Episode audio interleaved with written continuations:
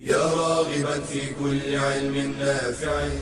ينمو العلم ويتقدم بتقنياته ومجالاته ومعه نطور أدواتنا في تقديم العلم الشرعي. أكاديمية زاد. زاد أكاديمية ينبوعها. صاف صاف ليروي غلة الظمآن. وتعلم اللغة الفصيحة ورعاها بطريف أسلوب وحسن بيان. بشرى لنا زاد أكاديمية للعلم كالأزهار في البستان. بسم الله الرحمن الرحيم. الحمد لله رب العالمين والصلاة والسلام على نبينا محمد وعلى آله وأصحابه أجمعين. أما بعد فسلام الله عليكم ورحمته وبركاته وحياكم الله وبياكم في هذا الدرس الثالث عشر من دروس الدورة الثانية من المستوى الرابع من مستويات اللغة العربية في أكاديمية زاد في هذا الدرس سنتوقف بعد أن شرحنا نصف المنهج لنراجع ما سبق شرحه ونأخذ عليه بعض الأمثلة. والمراجعة من الأمور المستحسنة إذا كان الوقت يسمح بذلك. وبعض الطلاب قد يحتاج إلى التذكير بالمعلومات بعد شرحها وبالتمرين عليها. فقد درسنا إلى الآن ثلاثة أساليب مع التوابع. فدرسنا في البداية أسلوب التعجب ثم درسنا بعد ذلك أسلوب التفضيل ثم درسنا بعد ذلك أسلوب المدح والذم ثم درسنا التوابع التوابع الأربعة وهي النعت والمعطوف والتوكيد والبدل فنبدأ بمراجعة الأسلوب الأول وهو التعجب. التعجب كما عرفنا هو أسلوب يستعمله العربي ليدل على دهشته واستغرابه. وله في ذلك أسلوبان. الأول الأسلوب السماعي ويتكون من عبارات سماعية لا ينقاس عليها. وإنما عبارات مسموعة عن العرب يستعملها العربي كما هي. من أمثلة قوله سبحان الله إذا رأى شيئا غريبا أو استنكر شيئا وكقولهم لله دره إذا رأوا فارسا مغوارا أو عالما كبيرا. ومن ذلك التعجب بالاستفهام كقولك ألم آمرك؟ ألم أن تفعل كذا؟ كم مرة كم مرة نهيتك عن كذا؟ كيف تفعل هذا؟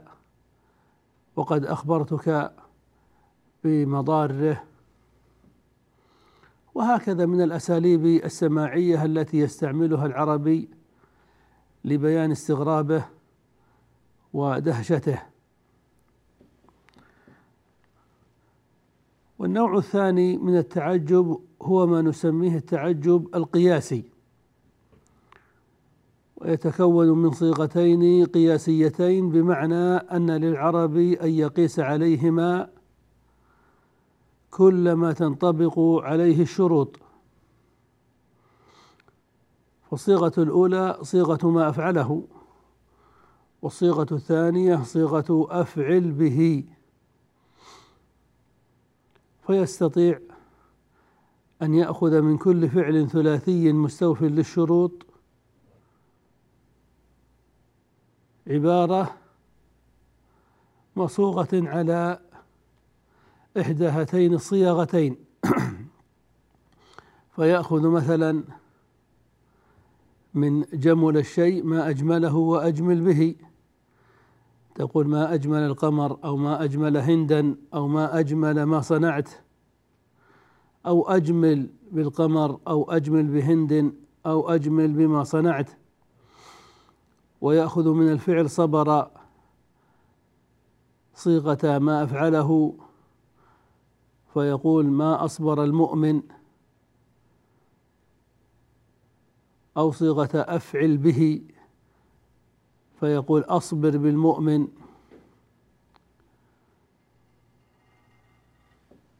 وهكذا.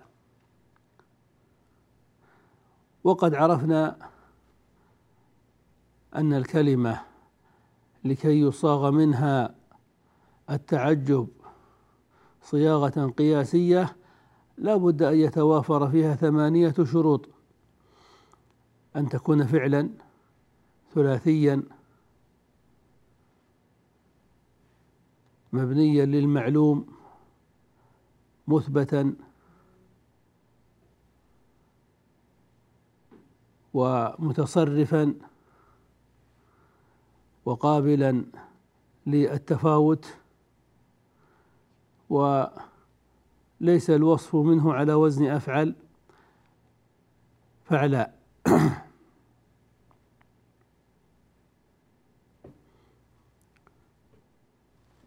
ومما يهم الطالب أن يتأكد منه وأن يضبطه في التعجب معرفة إعراب هذين الأسلوبين ما أفعله وأفعل به. وعرفنا أن لكل أسلوب إعرابا مضطردا. فنقول في إعراب ما أفعله نحو ما أصبر المؤمن إنما اسم نكرة وقع مبتدأ. فنعربه فنقول ما مبتدأ مبني على السكون في محل رفع وهو اسم نكرة بمعنى شيء. يعني شيء أصبر المؤمن يعني شيء ما جعل المؤمن يصبر. وأما أصبر فهو فعل ماض. فنقول مبني على الفتح لا محل له من إعراب إلا أنه فعل جامد. جامد على صيغة الماضي لا يأتي منه مضارع ولا أمر. وبما أنه فعل ماض فله فاعل. وكذلك له مفعول به هنا. فالمؤمن مفعول به منصوب والفاعل ضمير مستتر تقديره هو يعود إلى ماء وكذلك صيغة أفعل به عرفنا أن أصلها فعل فقولنا أصبر بالمؤمن أصلها صبر المؤمن. ثم حولت من الفعل الماضي إلى صيغة الأمر فقيل أصبر ثم زيدت الباء في الفاعل فقيل بالمؤمن. فنعرب على ذلك فنقول أصبر فعل ماض على صيغة الأمر مبني على السكون. والمؤمن فاعل. ولكن الباء حرف جر زائد دخل على الفاعل. فنقول المؤمن فاعل مرفوع محلا مجرور لفظا بالباء الزائدة. فهذا ما يتعلق بمراجعة باب التعجب وأسلوب التعجب. لنراجع بعد الفاصل إن شاء الله ما بقي مما شرحناه بإذن الله. فنراجع بعد بعد الفاصل معا بإذن, بإذن الله فانتظرونا. بشرى أكاديمية للعلم كالأزهار في البستان.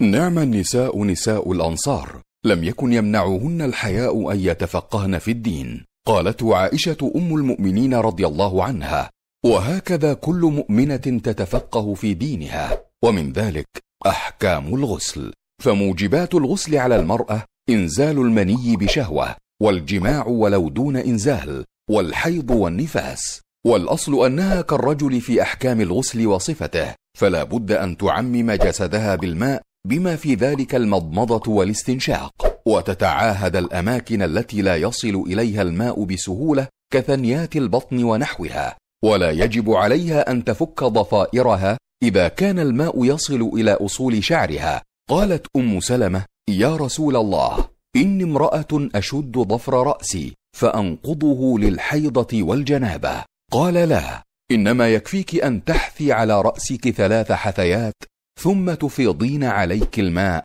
فتطهرين. وفي الغسل من الحيض تطهر أثر الدم بقطنة مطيبة بمسك أو نحوه كما قالت عائشة رضي الله عنها تتبعي بها أثر الدم وإن كان على رأسها ما يمنع وصول الماء إلى البشرة من خضاب أو نحوه وجب إزالته وإن كان خفيفا لا يمنع وصوله إليها فلا تجب إزالته. ولا يكفي المرأة المسح على شعرها في الغسل وليلة الزفاف وأسبوع الزواج ليس مبررا للتفريط في واجبات الغسل كإيصال الماء إلى أصول الشعر.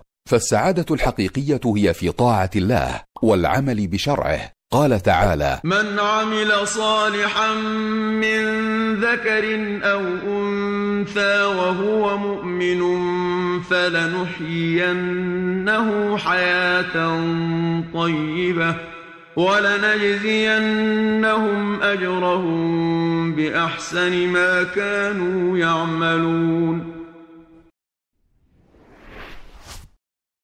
بشرى لنا زاد أكاديمية للعلم كالأزهار في البستان. بسم الله الرحمن الرحيم. عدنا إليكم لنكمل مراجعة الأسلوب الثاني الذي شرحناه وهو أسلوب التفضيل. أسلوب التفضيل يتكون من ثلاثة أركان. كقولنا زيد أعلم من عمرو. فيتكون من المفضل عليه وهو هنا عمرو ومن اسم التفضيل وهو هنا أعلم ومن المفضل وهو هنا زيد زيد أعلم من عمرو. فضلنا زيدا على عمرو في صفة العلم. فلهذا نقول في بيان اسم التفضيل إن اسم التفضيل اسم على وزن أفعل مشتق من الفعل ليدل على أن شيئين اشتركا في صفة وزاد أحدهما على الآخر فيها. كما في هذا المثال قولنا أعلم دل على أن زيدا وعمرا مشتركان في صفة العلم إلا أن ما قبلها وهو زيد أكثر في هذه الصفة مما بعدها وهو عمرو. فهذا هو أسلوب التعجب وهذه أركانه. فبان من ذلك أن اسم التفضيل لا يكون إلا على صيغة واحدة وهي صيغة أفعل كأعلم وأجهل وأكبر وأصغر وأجمل وأقبح وأطول وأقصر وأسرع وأبطأ وهكذا.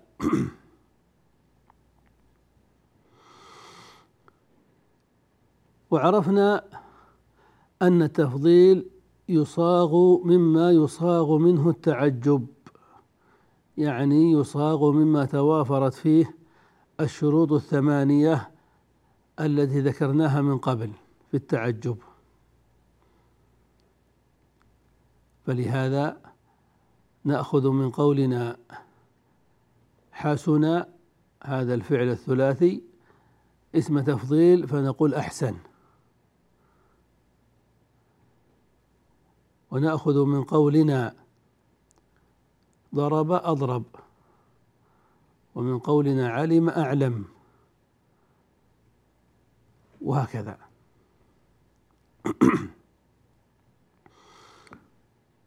وأهم ما في هذا الأسلوب أسلوب التفضيل هو ما ذكرناه من أن اسم التفضيل له أربعة أحوال أو أربع حالات. في الاستعمال.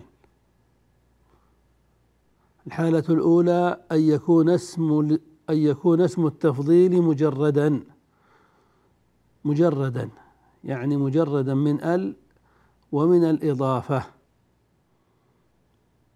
كقولك زيد أعلم من عمرو فاسم التفضيل أعلم. ليس فيه ال وليس مضافا إلى اسم بعده. وحكمه حينئذ التزام التذكير والإفراد وأن يجر المفضول بعده بمن. فنقول زيد أعلم من عمرو. فكلمة أعلم تلتزم هذه الصيغة. الإفراد أعلم لا نثنيها ولا نجمعها. والتذكير أعلم لا نؤنثها. فلهذا نقول مع المؤنث كهند هند أعلم من عمر أو من أختها. ونقول مع المثنى كالزيدان نقول الزيدان أعلم من غيرهم. ونقول في الجمع الزيدون أعلم من غيرهم. فأعلم التزمت الإفراد والتذكير. ولا بد من ذكر المفضول بعده مجرورا بمن. والحالة الثانية لاسم التفضيل أن يكون اسم التفضيل مضافا إلى نكرة.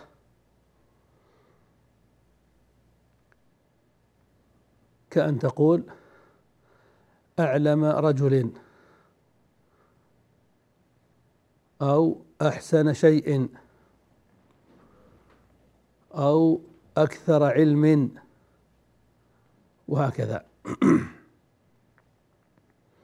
وحكم اسم التفضيل في هذه الحالة أيضا التزام الإفراد والتذكير. لكن المفضول يجب أن يؤتى به مطابقا للمفضل عليه. لكن المفضول يجب أن يؤتى به مطابقا للمفضل. يكون المفضل كالمفضول في الإفراد والتثنية والجمع وكذلك في التذكير والتانيث. فتقول زيد أفضل رجل. زيد مفرد مذكر رجل مفرد مذكر. وأما هند فنقول هند أفضل امرأة.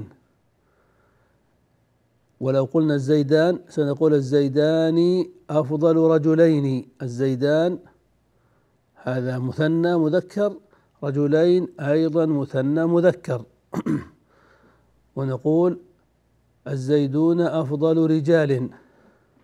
أفضل التزمت التذكير والإفراد وأما المفضول رجال جاء جمعا مذكرا كالزيدون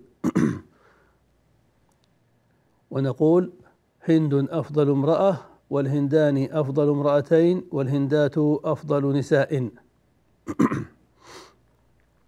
والحالة الثالثة للتفضيل أن يكون اسم التفضيل مقرونا بأل كقولك الأكبر الأعلم الأحسن.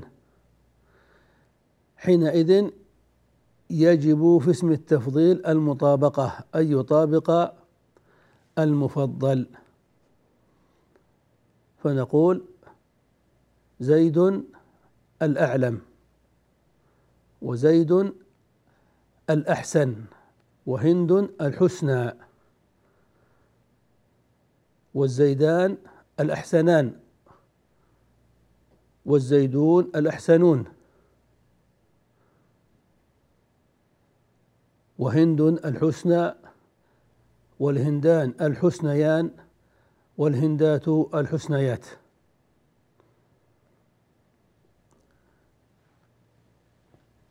ونقول الدولة العظمى والبلد الأعظم.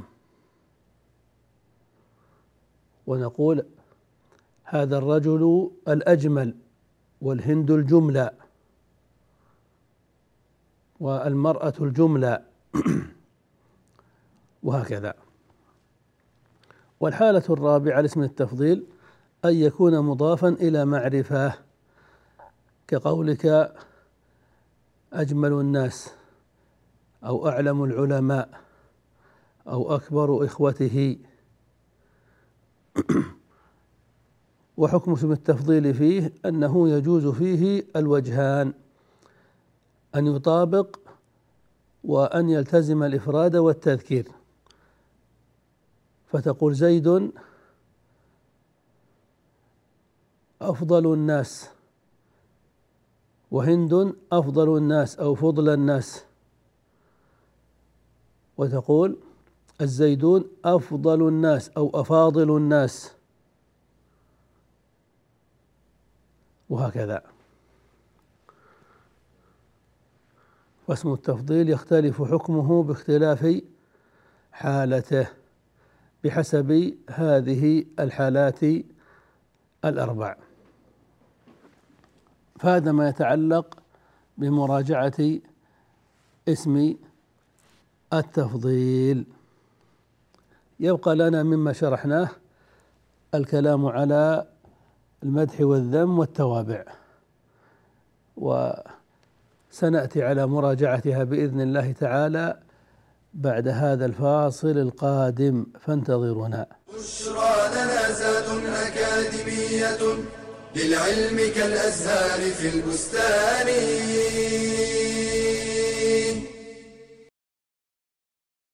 ما من أحد يدخله عمله الجنة. فقيل ولا أنت يا رسول الله.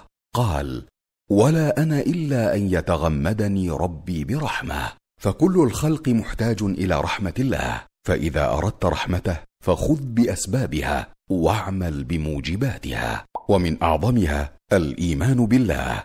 قال تعالى إنه كان فريق من عبادي يقولون يقولون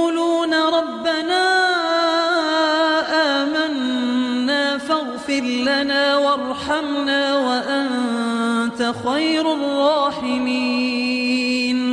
ومن موجبات رحمة الله الإحسان في العبادة وإتقانها بأن تعبد الله كأنك تراه فإن لم تكن تراه فإنه يراك. والإحسان إلى الخلق والرحمة بالإنسان والحيوان. قال تعالى إن رحمة الله قريب من المحسنين. وقال صلى الله عليه وسلم الراحمون يرحمهم الرحمن ارحموا من في الأرض يرحمكم من في السماء. ومن موجبات رحمة الله التقوى وهي أن تجعل بينك وبين عذاب الله وقاية وذلك بفعل الطاعات وترك المحرمات. قال تعالى وأطيعوا الله والرسول لعلكم ترحمون. ومنها اتباع القرآن والعمل به والاستماع إليه. قال تعالى وإذا قرئ القرآن فاستمعوا له وأنصتوا لعلكم ترحمون. ومن موجبات رحمه الله الصبر على الطاعه وعن المعصيه وعلى اقدار الله. قال تعالى في شان الصابرين أولئك عليهم صلوات ربهم ورحمة وأولئك هم المهتدون. ومن موجبات رحمة الله التوبة الصادقة مع الإصلاح. قال تعالى كتب ربكم على نفسه الرحمة أنه من عمل منكم سوءا بجهالة ثم تاب من بعده وأصلح فأنه الرحيم ومنها الإنفاق في سبيل الله. قال تعالى ومن الأعراب من يؤمن بالله واليوم الآخر ويتخذ ما ينفق قربات عند الله وصلوات الرسول. ألا إنها قربة لهم سيدخلهم الله في رحمته إن الله غفور رحيم. فاحرص على الأخذ بموجبات الرحمة وأكثر من الدعاء. قال تعالى وقل رب اغفر وارحم وأنت خير الراحمين.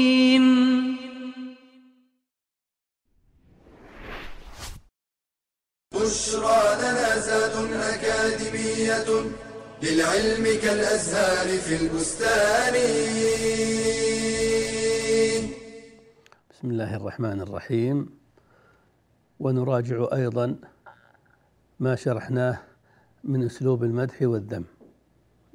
فهناك أساليب وعبارات وصيغ يستعملها العربي في المدح والذم.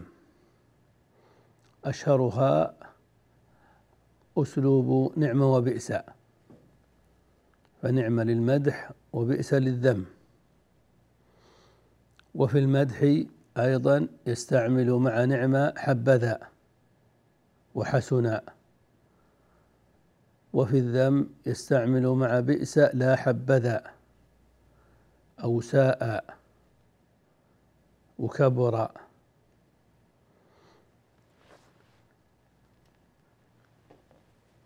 فنقول في نعمة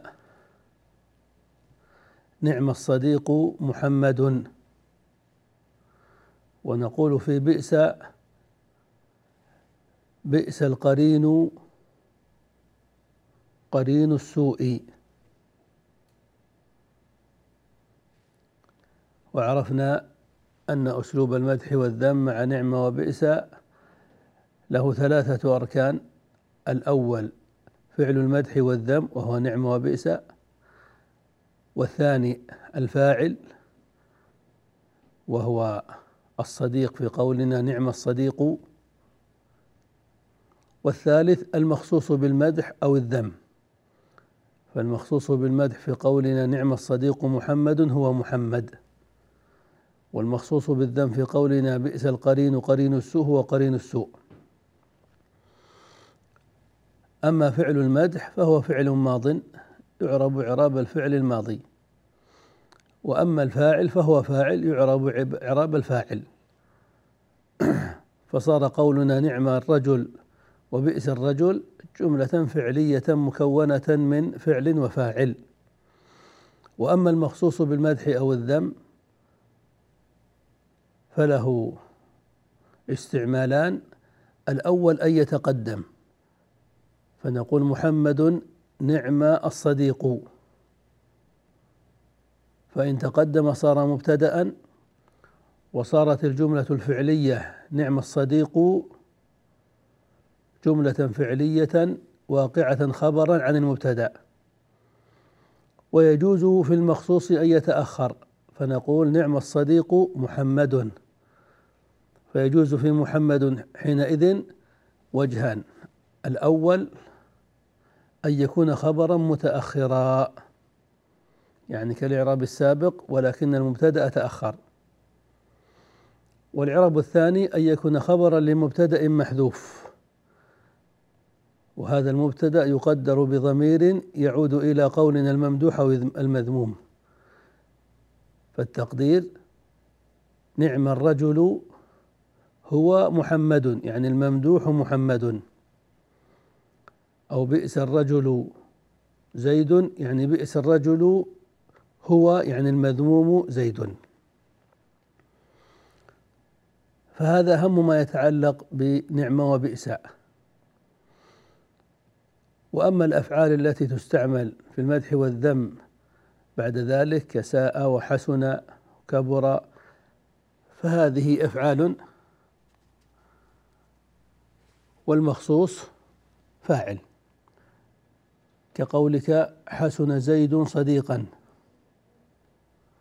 وحسن أولئك رفيقا أو ساء زيد صديقا أو ساء أولئك رفيقا. فحسن فعل ماض وكذلك ساء فعل ماض ومحمد وأولئك فاعل. وأما المنصوب في هذا الأسلوب فإنه يكون تمييزا أو حالا. فهذا ما يتعلق بأسلوب المدح والذم. وأما التوابع فهي أربعة. يجمعها أنها ألفاظ تتبع ما قبلها في الإعراب. أيا كان إعرابه. سواء كان رفعا أو نصبا أو جرا أو جزما أو لا محل له من الإعراب فإنه يتبع ذلك في كل إعرابه. فالنعت اسم يدل على صفة في موصوفه. كقولك جاء محمد الكريم ورأيت زيدا البخيل وسلمت على خالد القوي. فهذه كلها نعوت أو صفات لأنها دلت على أوصاف فيما في الموصوف. وأما التابع الثاني وهو التوكيد فإن المراد به هنا التوكيد النحوي وهو على نوعين. إما توكيد لفظي والمراد به تكرير الكلمة فالكلمة التي نريد أن نؤكدها نكررها. كقولك جاء محمد إن أردت توكيد جاء تقول جاء جاء محمد. وإن أردت توكيد محمد تقول جاء محمد محمد. فالكلمة الثانية المكررة ليس لها إعراب خاص وإنما تتبع الكلمة السابقة في إعرابها. وأما النوع الثاني من التوكيد فهو التوكيد المعنوي ويكون بثمانية أسماء تتبعها النحويون. وهي النفس والعين وكلا وكلتا وكل وجميع وعامة وأجمع. وعرفنا أن في الكلام عليها شيئا من التفصيل. وأما التابع الثالث فهو المعطوف في باب العطف. والمعطوف هو كل ما وقع بعد حرف من حروف العطف. وحروف العطف حروف سماعية تتبعها العلماء وقالوا إنها عشرة أشهرها الواو والفاء وثم وأو. كقولك جاء محمد وخالد أو جاء محمد فخالد أو جاء محمد ثم خالد أو جاء محمد أو خالد. فحرف العطف حرف عطف ما بعده على ما قبله في الإعراب. وما بعد حرف العطف يأخذ حكم المعطوف في إعرابه. رفعا. كجاء محمد وخالد ونصبا كرأيت محمدا وخالدا وجرا كقولك سلمت على محمد وخالد. وعرفنا أن حروف العاطف مع عملها العاطف لها معاني وشرحنا هذه المعاني. وأما التابع الرابع الأخير فهو البدل. وعرفنا أنه من أساليب العربية والمراد به الاسم المقصود بالحكم. وذلك أن العرب قد يقدم كلمة ليست مقصودة بالحكم ثم يتلي يتلوها بالكلمة المقصودة بالحكم. أسلوب من أساليب العربية. كأن يقول قرأت الكتاب نصفه. وهو إنما قرأ نصف الكتاب. إذا فالقراءة وقعت على النصف ولم تقع على الكتاب مع أنه في الصناعة النحوية سنقول قرأت الكتاب الكتاب مفعول به يعني أن القراءة وقعت عليه في الصناعة لكن لم تقع عليه في المعنى والحقيقة. فلهذا نحل هذا الإشكال بباب البدل. فنقول في الإعراب الصناعي قرأت فعل وفاعل والكتاب مفعول به ونصفه بدل من الكتاب. فإذا قلنا بدل من الكتاب عرفنا أن القراءة في الحقيقة وهي الحكم قد وقعت على النصف وإنما ذكر الكتاب قبل ذلك لغرض بلاغي. ثم عرفنا أن البدل يكون على أربعة أنواع بحسب العلاقة بين البدل والمبدل منه. فإن كان البدل والمبدل منه شيئا واحدا فالبدل بدل كل. كقولك جاء محمد أبو خالد. وإن كان البدل بعض المبدل منه فالبدل بدل بعض. كقول قرأت الكتاب نصفه. وإن كان البدل ليس هو المبدل منه ولا جزءا منه فالبدل بدل اشتمال. كقولك أعجبني محمد علمه.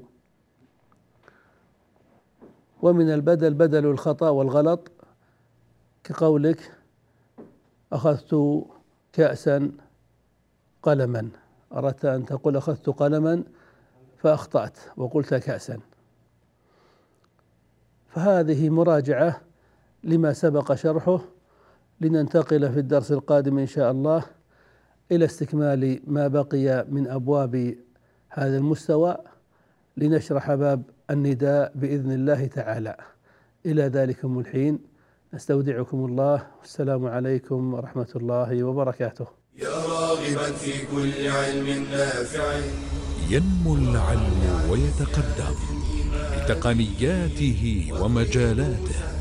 ومعه نطور أدواتنا في تقديم العلم الشرعي أكاديمية زاد. زاد أكاديمية ينبوعها صاف صاف ليروي غلة الظمآن وتعلم اللغة الفصيحة ورعاها بطريف أسلوب وحسن بيان. بشرى لنا زاد أكاديمية للعلم كالأزهار في البستان.